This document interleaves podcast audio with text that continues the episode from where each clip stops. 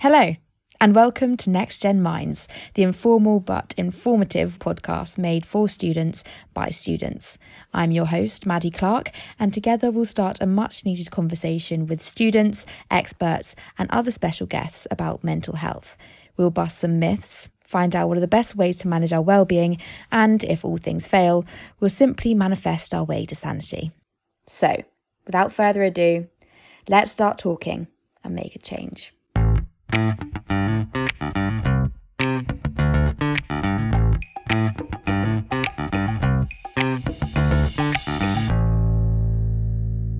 Hello and welcome back to Next Gen Minds. Today I have the pleasure of talking with Danny Bowman. Um, Danny is a significant advocate for mental health awareness. Um, he is the head of campaigns at Parliament Street and vice chair at Male Voiced. Um, Danny is determined to spread awareness and improve the lives of people with mental health disorders. And in this podcast, I'll be talking to Danny about his own history with body dysmorphic disorder and obsessive compulsive disorder, how he got help, and what loved ones can do to help those who may have suffered from similar disorders.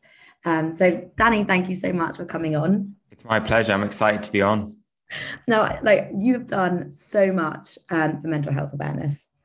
Not only have you spoken about mental health policy on like media like Sky News, you're also a researcher for policy on mental health, and also you're talking in schools and having an incredible website. I'll put the links in the bio. Um, little plug. Um, so I have so much to ask you, but first I kind of wanted to start with what what started this drive for you? What made you want to become such a highly impassionate advocate for mental health awareness in the first place? Absolutely. Um, well, I think you just gave me a very, very kind, probably the kindest introduction I've ever been given. So, uh, so, so thank you for that. Um, yeah. So, I mean, it, it, all really started for me. My my passion started when I was uh, eleven, um, and I grew up in in Newcastle. Um, I think you're you're in Durham, aren't you? So obviously quite close by. Um, and you know, I was 11 years old. I was really happy. I played rugby. I was had lots of friends. You know, everything was pretty normal. And unfortunately, over the the, the next six months, I, I started to develop uh, intrusive thoughts um, around um, kind of OCD ritualistic thoughts around uh, something bad would happen to my parents, or if I didn't put my hand up in class, or or things like that, that that, that something bad would happen and it completely changed my life.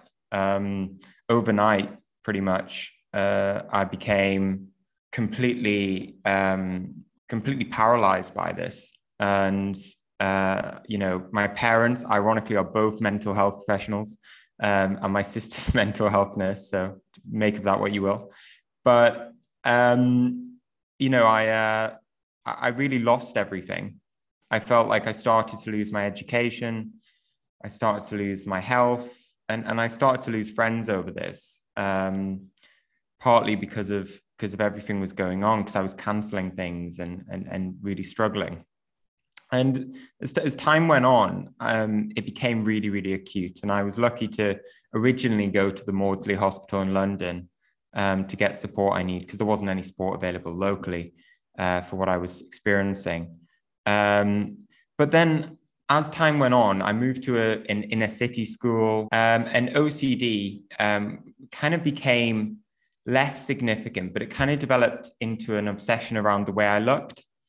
So I moved to this new school, and I felt that you know everyone looked better than me, everyone was more intelligent than I was, and I felt the only way to really fit in was to was to change the way I looked, and and because of my predisposition to to OCD, I started to develop um, anxiety around the way I looked. So I started to spend hours in the mirror, kind of looking and scrutinizing my skin, scrutinizing my weight, scrutinizing everything.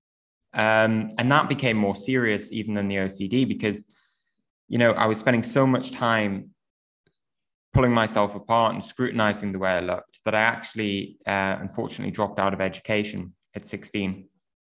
And that was devastating for me um, spending up to 10 hours a day just focusing on your appearance um, was, was, was horrendous. Like, you know, I was my worst enemy. And I remember waking up at 6 a.m. in the morning and, and, and first thing I did was spend two hours in the mirror. Then I'd go and take a range of photos of myself, try and scrutinize every last bit. I would get rid of all my food because I thought if I didn't, then I wouldn't wouldn't it wouldn't be able to build muscle. I wouldn't be able to to kind of have that physique that I was seeing, um, uh, you know, on, on on things like social media.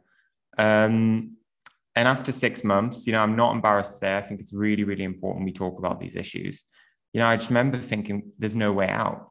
Um, I remember think feeling that whatever happened next, you know, would be worse than what happened before. So I, I didn't see a way out. And I also, interestingly, felt like I'd failed because I hadn't achieved this perfected image of myself that I that I wanted to achieve. So I was I was devastated in that respect too.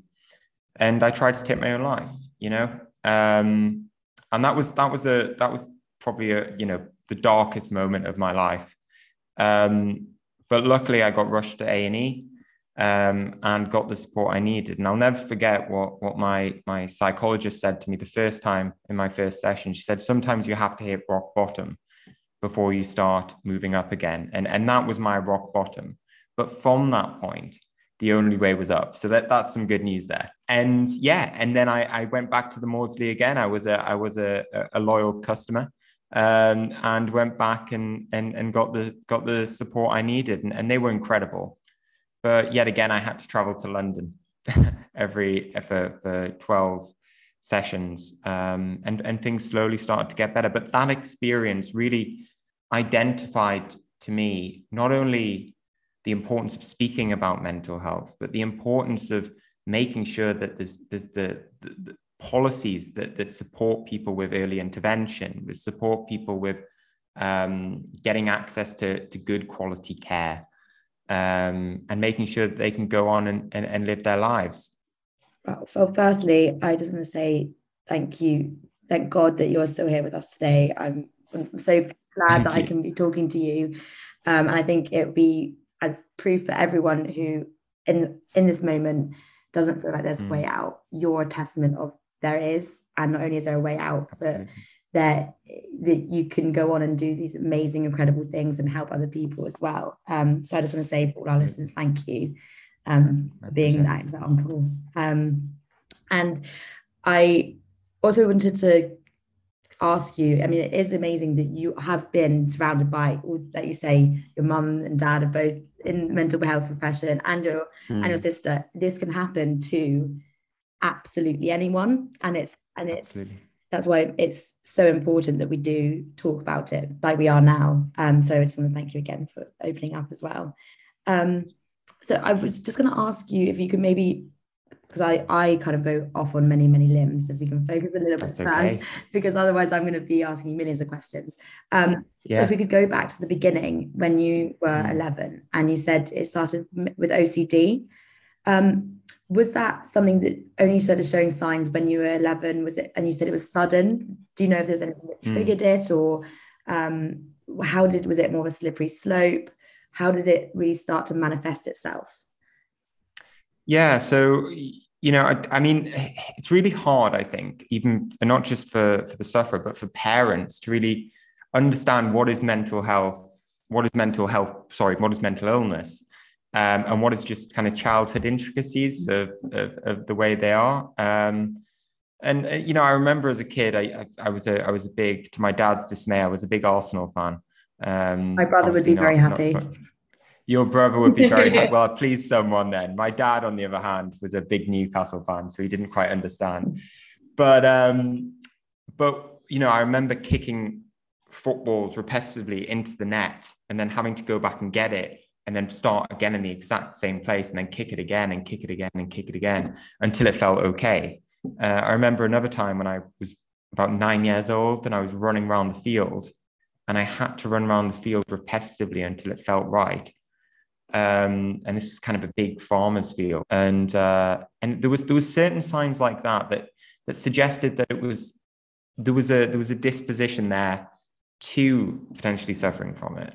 Um, but sometimes I think there's no rhyme or reason to this. I think, you know, as much as I wouldn't have wanted to suffer from a mental health problem and wouldn't have wanted to go through what I did, um, I do think it's made me stronger, and I, I do think it's something that was doing. And and looking back, I think I think one of the major issues for me and why it really got became worse was was probably because it wasn't identified early enough. Um, but also the way people around me responded. So I think my parents obviously were very supportive. Um, they, they, wouldn't be very good mental health professionals if they weren't. Um, but beyond that, you know, even in my education, I started to fall behind. I started to get as you know, probably have to start the record at Chantry Middle for, for detentions um, on, you know, because of my ritualistic behavior and because of my frustration and because of everything I was going through. Um, and I think that just made things worse. That lack of understanding, that lack of someone coming up to me before I went to the Maudsley and saying, look, you're suffering from a mental health problem. This is not you. This is what you're suffering from. Um, and we can help and put things in place to, to support you. But, but none of that was there. Um, and I think that was one of the hardest things. Mm. And when you say ritualistic behavior, I mean, for mm. our listeners that don't really know what OCD is, or like, or kind of have that, the all they know is that people say, "Oh, I have OCD" when they work to keep things tidy. You know, the classic mm. um, stigma behind that. But um, could, could you explain a little bit more in terms of what OCD actually is and like what how it impacted you when the, I know you mentioned the fact you can concentrate at school or you fell behind, but um, more specifically, how like how that came about, like what were those obsessive ritual ritualistic traits?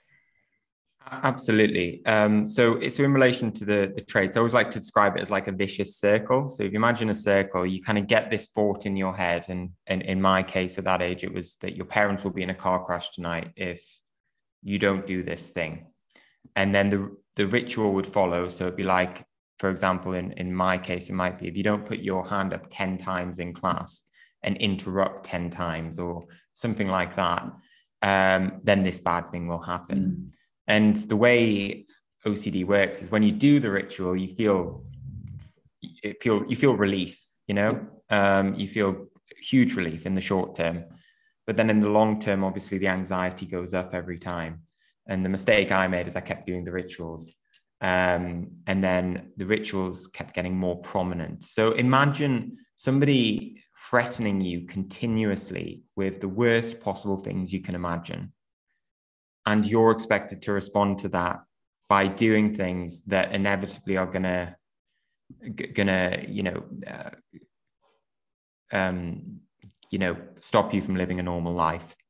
Um, that's how i would describe ocd in in, in is, is probably terribly but in layman's terms uh, that that's how i would describe it kind of having you know someone threatening like a bully like a bully, I describe it as. And it's, it's impossible to get rid of a bully that's real, not alone one that's in your own head. Absolutely, absolutely. Um, but so with the OCD, um, that progressed when you were in secondary school um, into BDD, but body dysmorphic disorder. Mm. Um, are the, how are the two are the two highly related? Can you are they does it kind of naturally lead into one another? Um, yeah.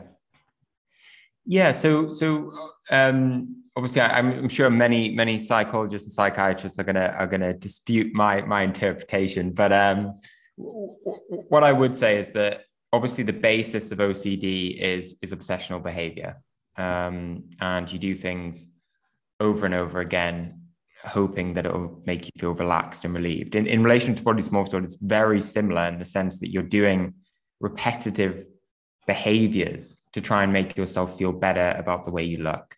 So, in relation to they're kind of part of the same grouping, if that makes sense. Yeah. Um, not everybody who suffers from OCD will go and suffer from BDD or vice versa. Uh, but in my case, because of that added focus, especially when I went into my teenage years on, on um, the way I looked, the kind of traits from the OCD kind of transferred over to the way I looked. Um, and, and the rest is history. And how how does it impact? I mean, you you touched on it a, a bit before when you were discussing why what what drove you to talk about mental health. Um, mm. But having suffered from BDD, what kind of impact did it have on your life? And because I don't, I, I think for someone who doesn't have it, quite mm. difficult to understand um, how quite how severely it does completely take over uh, your, yeah. your life. Absolutely, and I, just to just to note on what you just said, I, I think it's it is very it's very difficult illness to understand because on the face of it, you know, if you saw someone constantly looking in the mirror all the time and checking themselves out, you'd probably think, "Wow, they're vain." Um, but BDD is the complete opposite to vanity. It's it's it. I hated myself. I, I looked in the mirror and I thought, I look horrific. Everything about my appearance is wrong, and you tend to to scrutinize to the point where it's it takes over your entire life. All the hours of the day are taken over by you focusing on this perceived flaw or perceived flaws. Um, and if that's taking over your life, you're not engaging in social activities or things. And in my case, it got quite severe. It was quite a severe case in the sense that I became housebound. Um, I I didn't leave the house because I was worried that if I left the house, I would actually scare people. So the way I looked would be terrifying to others. Um, and and obviously I didn't want to do that. So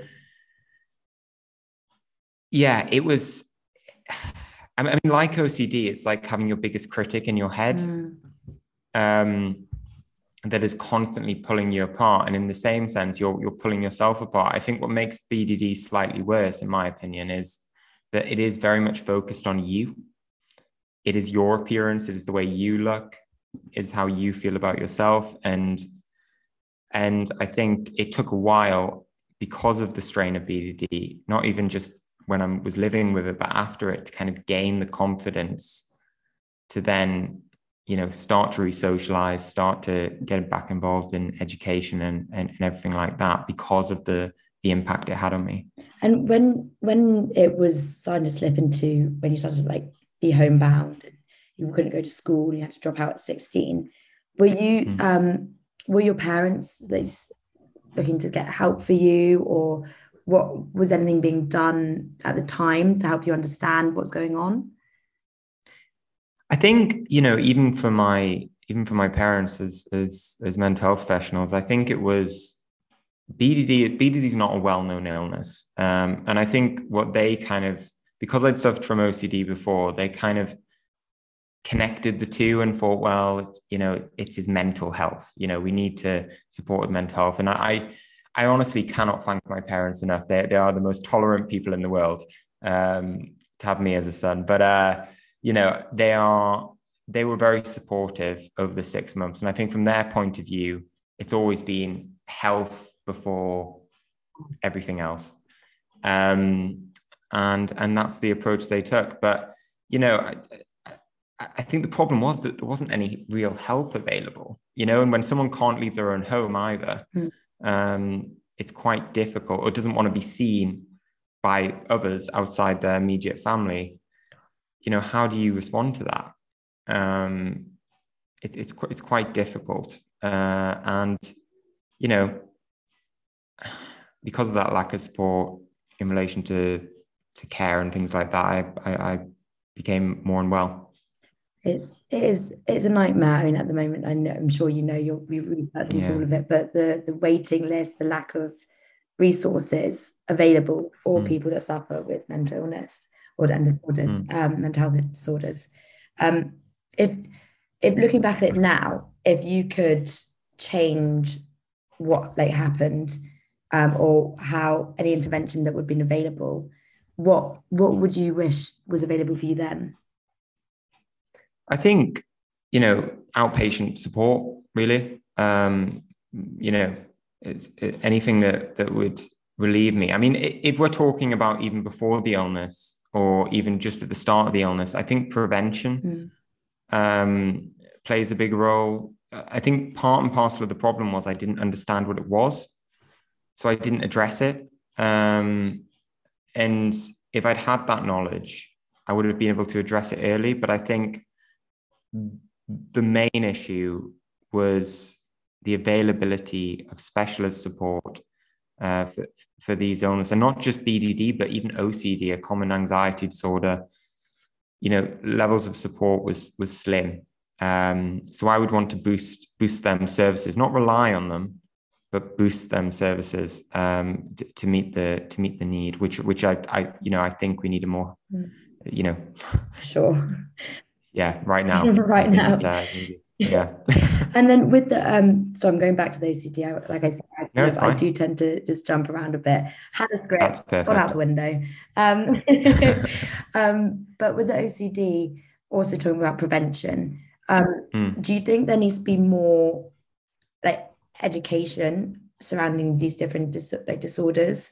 Um so children themselves not just their parents but themselves can understand and also even classmates because when you're young mm. in primary school and secondary school there's the mean words and you joke around and it's meant to be yeah.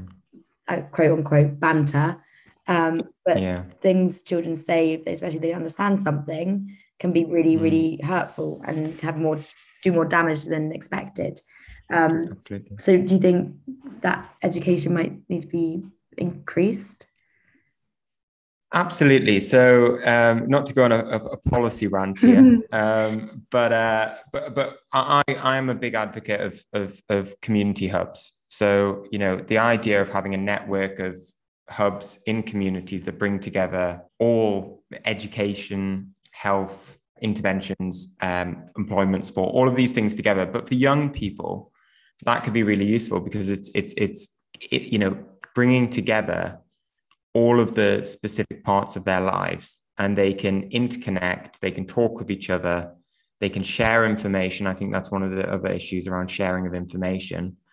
Um, and they can get a full kind of holistic understanding of things. And there's somewhere where they can go that's not necessarily medical, but somewhere they can go to seek support from a range of different a range of different services. And I think implanting them into local communities would be would be really really beneficial. They've done it in Australia, which is is, has, has been a success, and I think it could be could be a success here.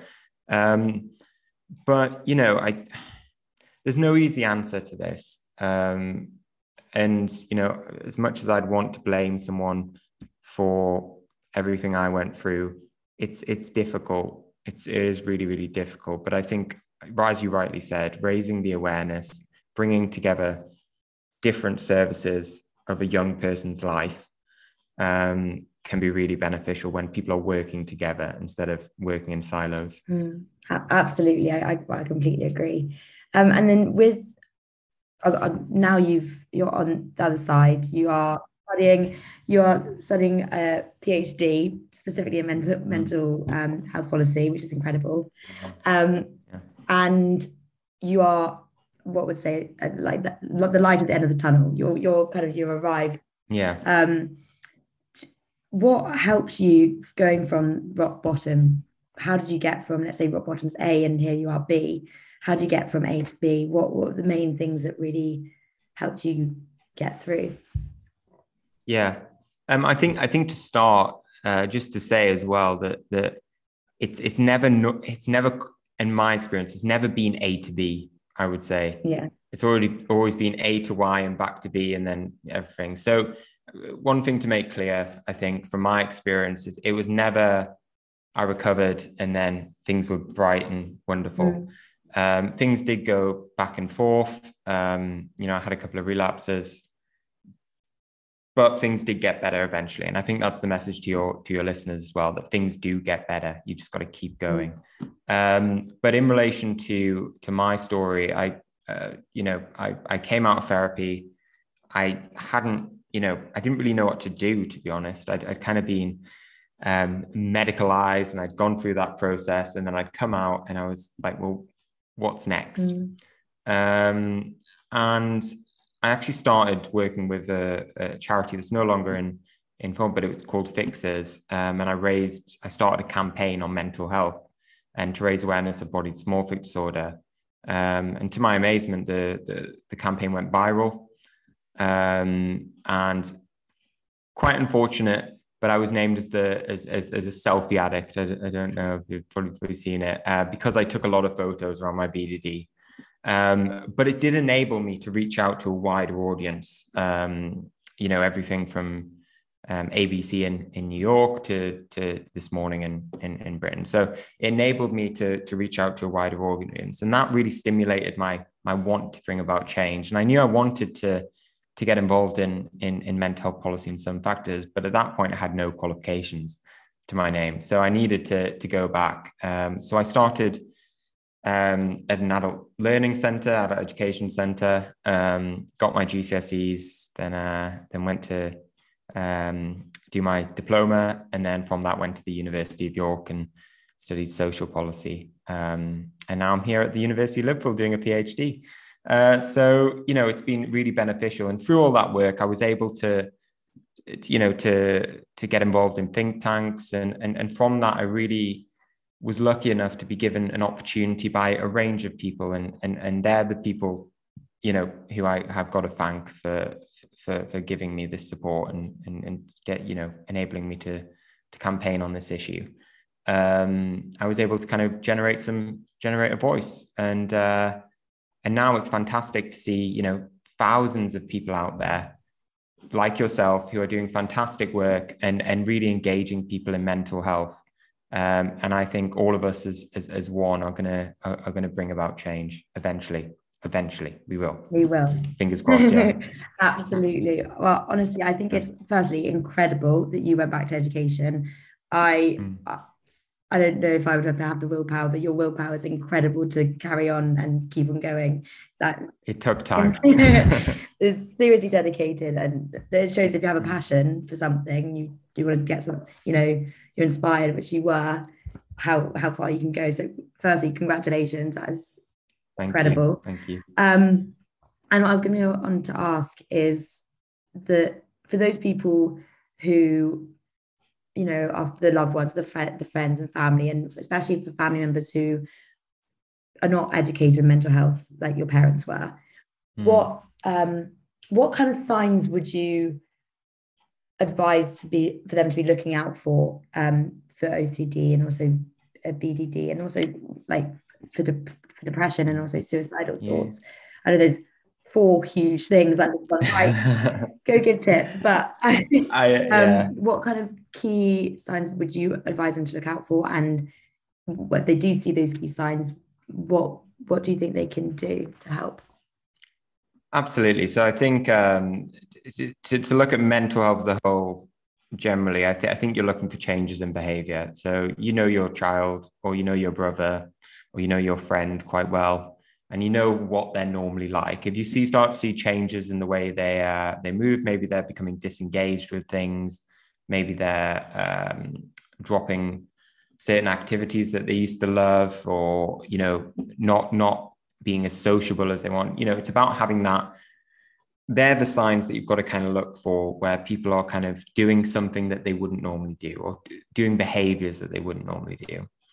Um, in relation to to kind of OCD, BDD, and depression, or all of them. Um, I, I, think specifically with BDD because it's a body image. If someone's spending extra time on their appearance, if someone is becoming agitated when they have a flaw within their appearance, or if someone if it's if the defect or perceived defect is taking over their life to a point where they're not engaging as they usually do, then I would I would definitely definitely want to want to have a discussion with them. Um, and the same goes with OCD. If people are doing intricate behaviors that are out, out of the normal of what they'd normally do, then it's about having that conversation. But I think the main thing, if people recognize these symptoms, try to have that discussion, but be patient. Be patient with the person because it's it's never going to be the case, you know, kind of idea that you know you lie someone on a bed and they'll tell you all your problems kind of thing that it will take time. And i think it's developing and creating an environment in which they can discuss these things. So make sure that they're aware that you're there you're here to discuss things and you move forward from there. Um, and also if it's if it's a parent and you want to identify services support there's a load of charities out there. That even just you having an informal conversation with them can be really useful in, in offering useful tips and guidance. Um, and of course, you know, services, um, you know, traditional NHS services are obviously the great. Um, but I'm, you know, I'm, I'm going to be realistic with, with your, your viewers. They are, they are, you know, there is a long waiting list. Um, so really boosting that support um, through charities um, through um, informal support networks, all of these different things can can can really um, s- support as well. And make sure also if your child's in school, make sure the school knows about it. Make sure they're aware because schools are, are have moved a long a long way forward since I was at school. So I think you know they will try and support your child as best as possible.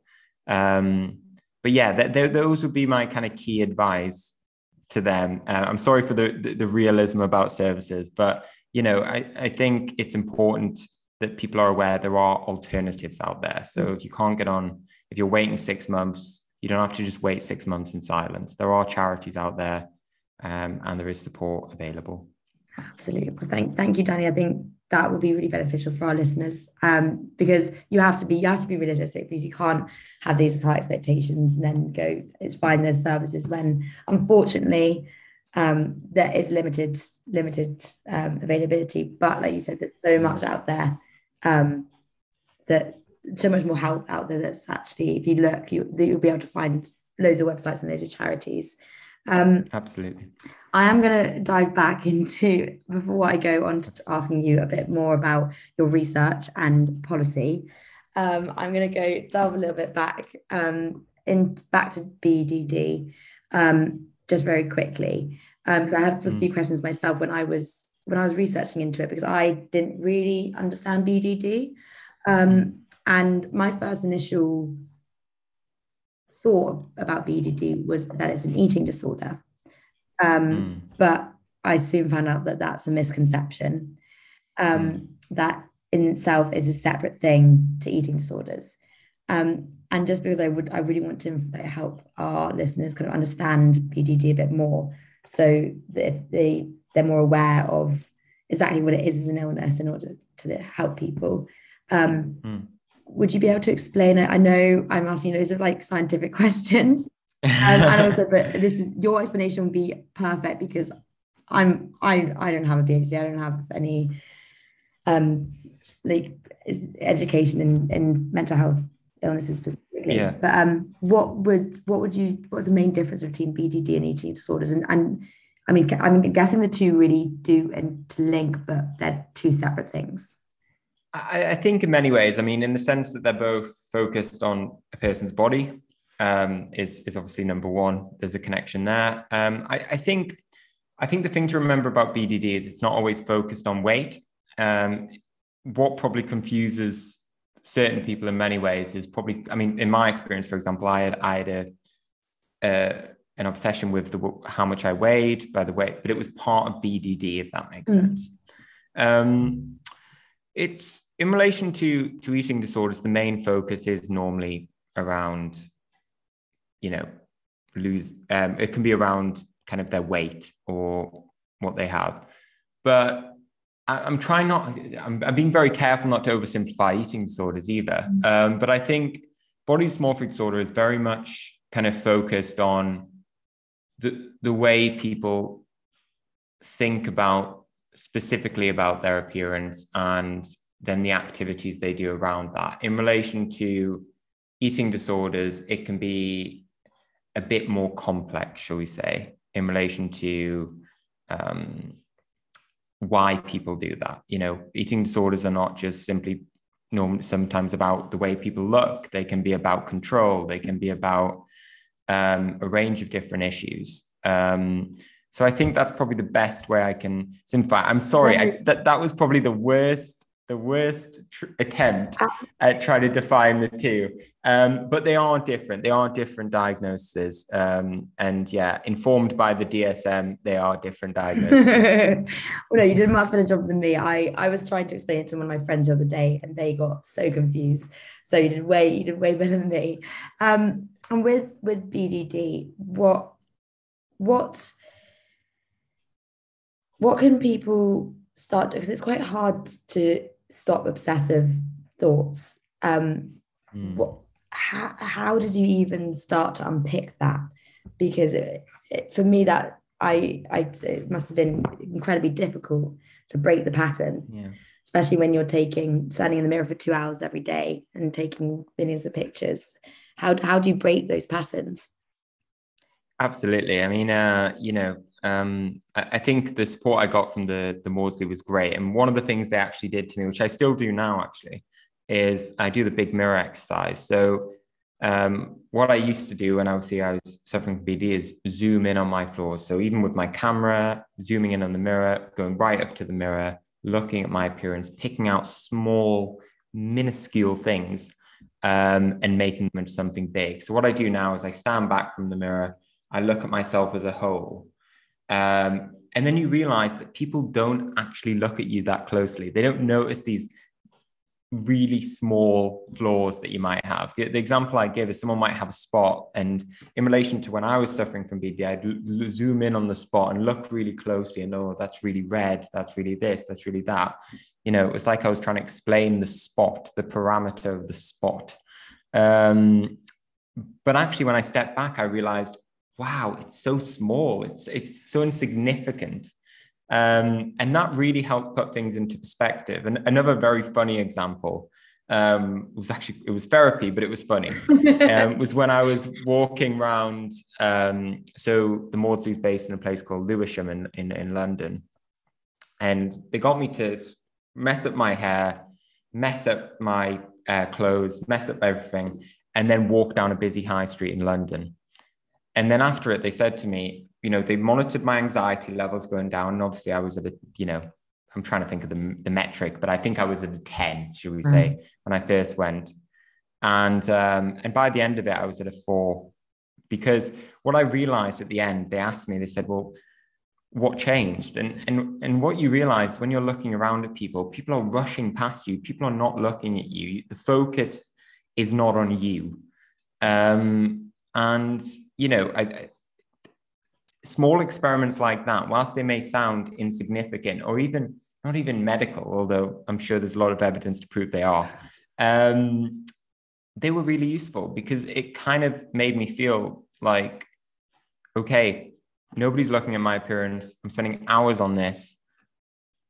It's it's not as important as I think it is, and that, and that really helped break the pattern. And and one final thing, because I'm I'm I'm rambling on here, I would say is getting involved in an activity that is not focused on yourself. Mm. So the work I do now is not focused on me.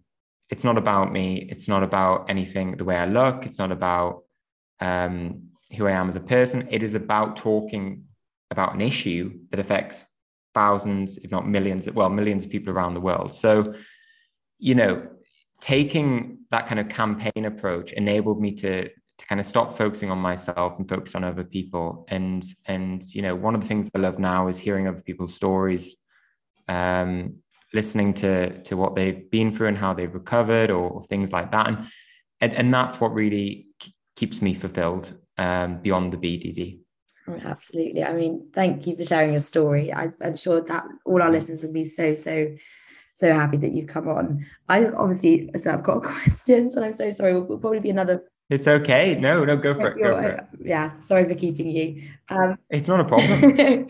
um, my last question about this before we go on to talk about your um, your research is hmm. um, about male voice and um, the, the general stigma that is around male mental health, um, mm. um, illness, mental illnesses. Um, did you feel when you, I mean, when you were experiencing these to um, well, when you went through your, your mental health illness. Um, did you feel like there was a stigma surrounding male mental health, and like how how pervasive is that, and how can you even how do you even start tackling that? Sorry, those are three really good questions. Yeah. But, no, they're, they're really good questions, really, really important. Um, I think from my experience, um, it was really difficult. So I was a I was a an, a rugby player um, and you can only imagine walking into a changing room and saying to your your your friends, lads, I'm I'm suffering, I'm worried about a spot on my face, or I'm worried about my weight, or you know, do I look fat in this? You can imagine the mm. response mm. from a, a, group of rugby lads. So that that was difficult. Um, and then speaking to them about it, trying to even after I recovered from BDD, trying to speak to them about it, and trying to kind of help them understand what I was going through was was really really difficult. Um, and I think there's unfortunately there's there is still that stigma. Um, what we've definitely seen over the past five, six, seven years, and I, am not including, I'm not going to blame Love Island completely for this, um, but you know, we've definitely seen more pressure be placed on men to look a certain way. Mm. Um, and whilst the pressure's gone up, the support and the awareness hasn't has remained stagnant yeah. around it. Um, now, I'm, I'm well aware that women have experienced this pressure for centuries, and they, you know, they've done a brilliant job experience and going through this, and I know that. But I think men are very new to this. Mm. Of that kind of pressure to look a certain way and pressure to be a certain or mold yourself. Um, and there is no services really to support men, um, specifically in the NHS. There's no specific services to support men with body image problems. Um, and this is where Male Voice comes in. Um, and some other, I'm going to obviously mention all charities. Beat is, is also a wonderful charity that does, does some great work with men too. Um, but Male Voice is very specific. It focuses on, on supporting males and offering them an environment with other males where they can have them discussions together around their illnesses uh, with a facilitator present and we've we found that really beneficial in kind of destigmatizing and creating a safe space for men where they can talk about these issues. And what's quite surprising is the people coming forward and the people talking about these different things are not your what you'd traditionally think of some a man with an eating disorder look like. They they are sports people. They are you know um, academics. They are there are a range of people who are coming forward and and and getting the support that they need. Um, and I can tell you, every single one of them are grateful they got the support. And that's what we need to encourage men to do from this point is not only raise awareness of it in, in the community, but also making sure that there, there is the services available within the charity sector or fingers crossed in the NHS, you never know, um, for men to, to really get the help um, that they need. But I, I understand, I think to any men or man listening to this, um, I understand it's really hard. I really do. You know, I've I've been through this. Um, but if you are struggling, please, please, please, please, either get in touch in, in touch with Male Voiced, um, or get in touch with with some of the other great charities out there, including Beat. Um, and and and start the conversation because that's that's going to be one of the things that that's really going to help you move forward. And there is really no shame in it. There isn't. Um, and uh, we're here to listen. Absolutely. Thank you thank you so much danny. Um, i hope everyone that's listening can hears his words and actually take someone because you're, you're no one's alone um, and thankfully for, for people like you that come and set up these amazing charities means that it's only a phone call or a click away um, from help. So thank you very much. Um, moving on to my last two questions, and then you're free from from my torment. I'm enjoying it. It's great. um, so recently, uh, you attended a roundtable discussion at 10 Downing Street um, to discuss young people and mental and mental well-being.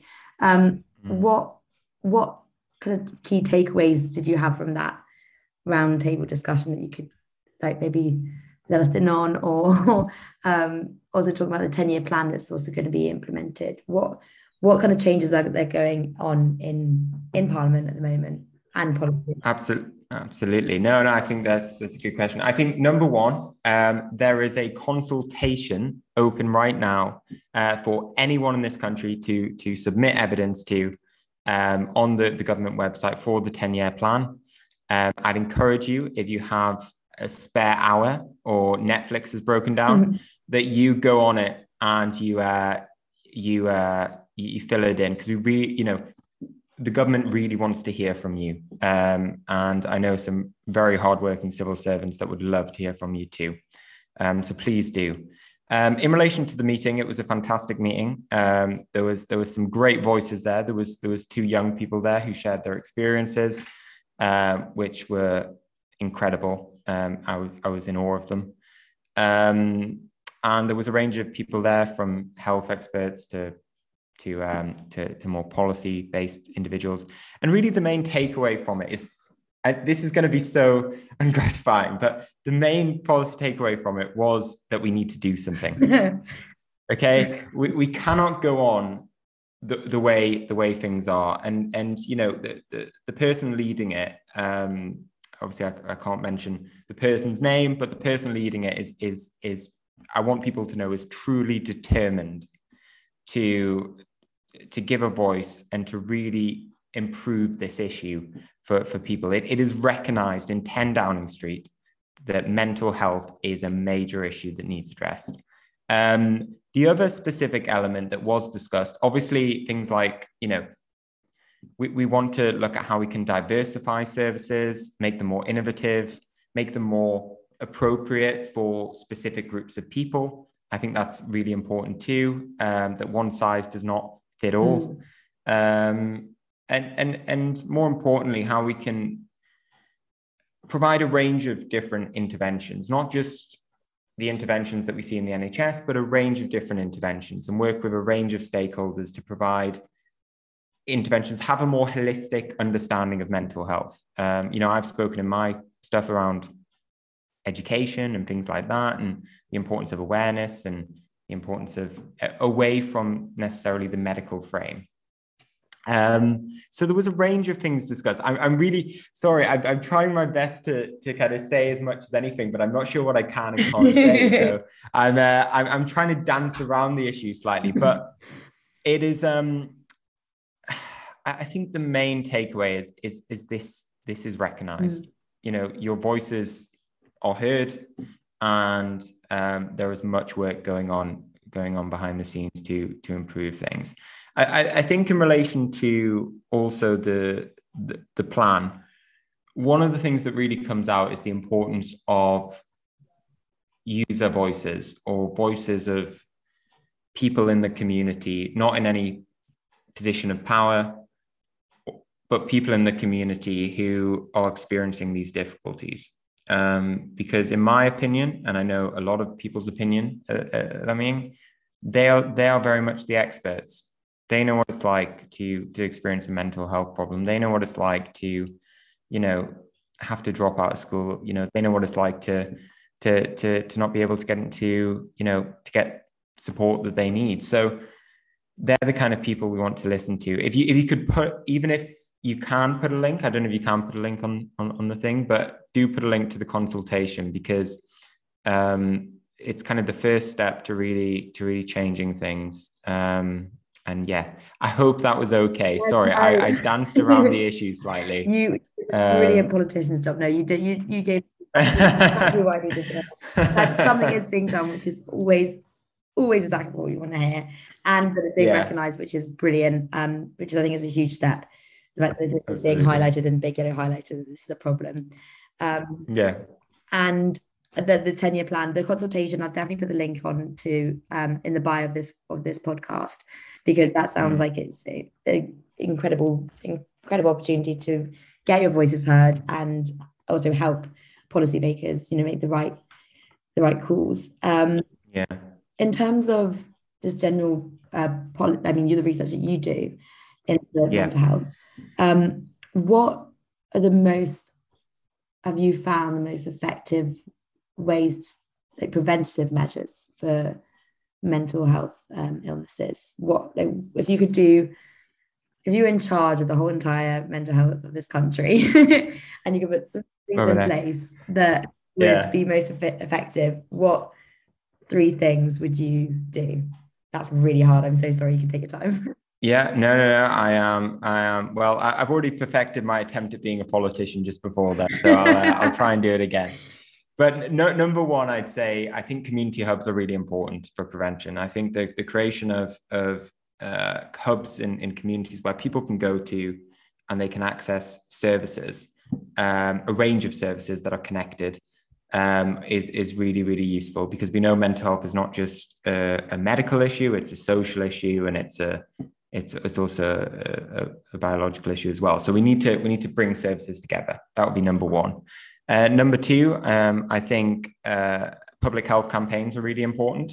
So I talked about men there. Um, I think raising awareness of, of male mental health is really important. Um, specifically, it's probably the one area where men are less represented than women. So um, we we kind of need to really boost that um, as, as, well. Um, I think also I think we need to look at the role different non-traditional providers of support, for example, colleges, universities, universities being a big one, um, can what support they can provide to their students. Um, and I think we we need to link in with these non-traditional environments because, to be honest, most of your time is not spent in a in a medical facility or a a you know a, a with a support worker. It's normally spent with you know your friends or in university or in lectures or in school or whatever.